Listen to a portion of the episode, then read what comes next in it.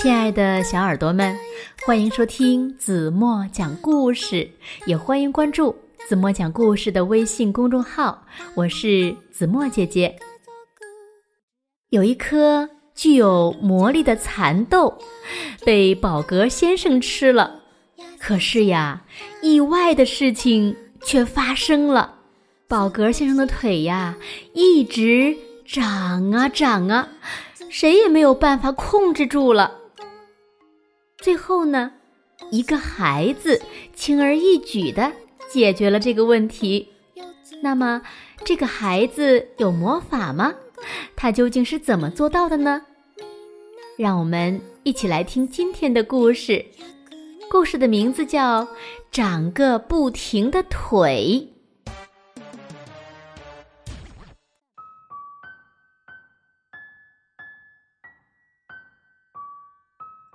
宝格先生天天都吃着各种各样好吃的东西。这个世界上好吃的东西呀，他都吃过。可是呢，宝格先生还想吃更稀奇的东西。于是有一天，一个陌生人来敲门了。“您好，要不要蚕豆？”“蚕豆有什么稀奇的？”宝格先生撇了撇嘴：“哦，呃，不，这可不是普通的蚕豆。您瞧，陌生人的皮箱里躺着一颗特别大的蚕豆。看到它，宝格先生的口水都流出来了。哦，这太稀奇了，请一定把它卖给我。”宝格先生立刻就把买来的特大号蚕豆煮熟，吧唧吧唧的吃了起来。嗯，太好吃了！我还从来没吃过这么好吃的蚕豆呢。宝格先生一口气就把蚕豆吃了个精光。然后，你猜发生了什么事儿？宝格先生的左腿忽然变长了，嗖的伸了出去。哎呦，怎怎怎么回事？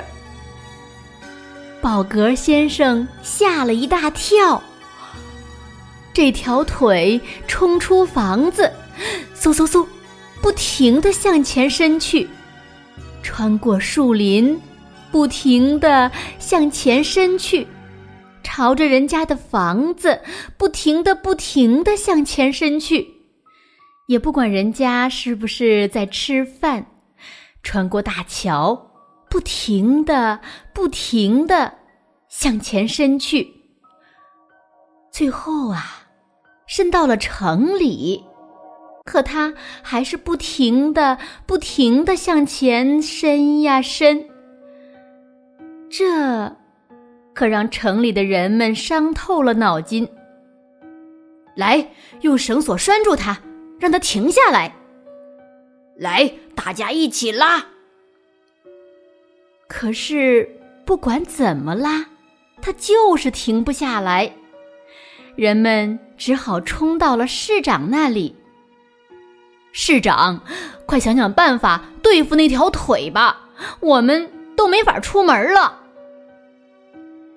可是市长也不知道该怎么办才好。嘿呦，嘿呦，使劲拉呀，使劲拉呀！大家拼命想让宝格先生的腿停下来，可他就是停不下来。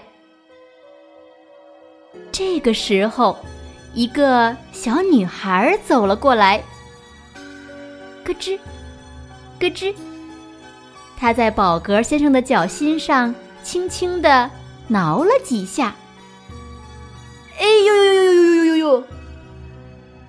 宝格先生的腿缩了回去，哧溜哧溜，哧溜哧溜，人们都看呆了。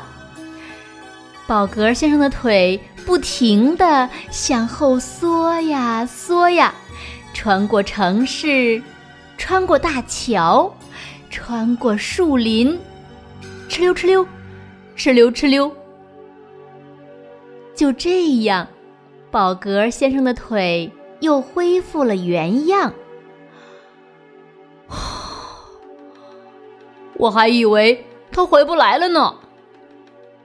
宝格先生长长的舒了口气，他再也不敢吃大蚕豆了。而且有一点儿，他怎么也想不明白：我的脚心为什么有点痒痒啊？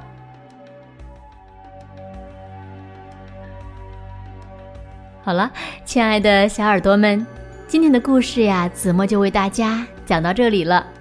那今天留给大家的问题是：是谁做了什么让宝格先生的腿回去了呢？还有，你们会不会吃陌生人给的东西呢？如果你们知道正确答案，就在评论区给子墨留言吧。好了，今天就到这里吧。明天晚上八点半，子墨还会在这里用一个好听的故事等你回来哦。轻轻的闭上眼睛，一起进入甜蜜的梦乡吧。晚安喽。